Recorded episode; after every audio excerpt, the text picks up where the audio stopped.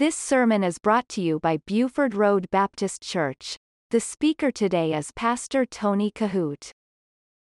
I want you to turn your Bibles real quickly to 1 Corinthians chapter 11.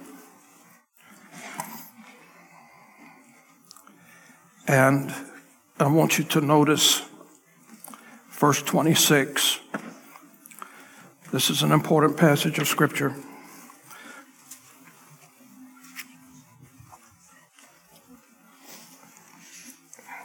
The Bible doesn't put a specific amount of time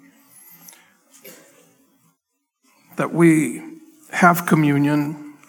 It just gives us a clear presentation that as often as we do it. And the scripture says in verse 26 For as often as you eat this bread and drink this cup, you do show the Lord's death till he come.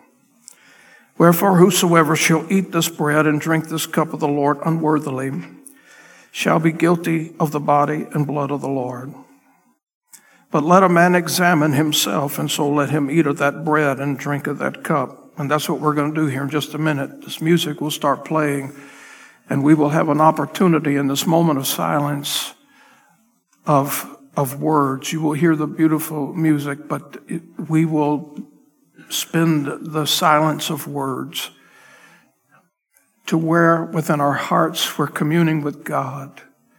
And whatever's wrong, let's get it right. You know, there's no doubt in my mind what this brother said here just a minute ago. Brother Dennis, what he said a minute ago. He stood in front of this church and he made a confession. We would all be fools if we would think he was the only one in here like that but he's been the only one brave enough to do it. And I commend him for that. But the truth of the matter is, every one of us need to examine our hearts and not cast stones in judgment, but examine our hearts. And we're going to give you an opportunity to do that in just a minute. For he that, in verse 29, eateth and drinketh unworthily, eateth and drinketh damnation to himself, not discerning the Lord's body. Now, that does not mean that word damnation there. Uh, that is not in the connotation of dying and going to hell if you take communion wrong. That's talking about if you take communion wrong, you invite the wrath and judgment of God upon your life. And there are ways that you take it wrong. Number one, you have to be a believer. Communion is for believers. Number two is if you have unconfessed sin in your life.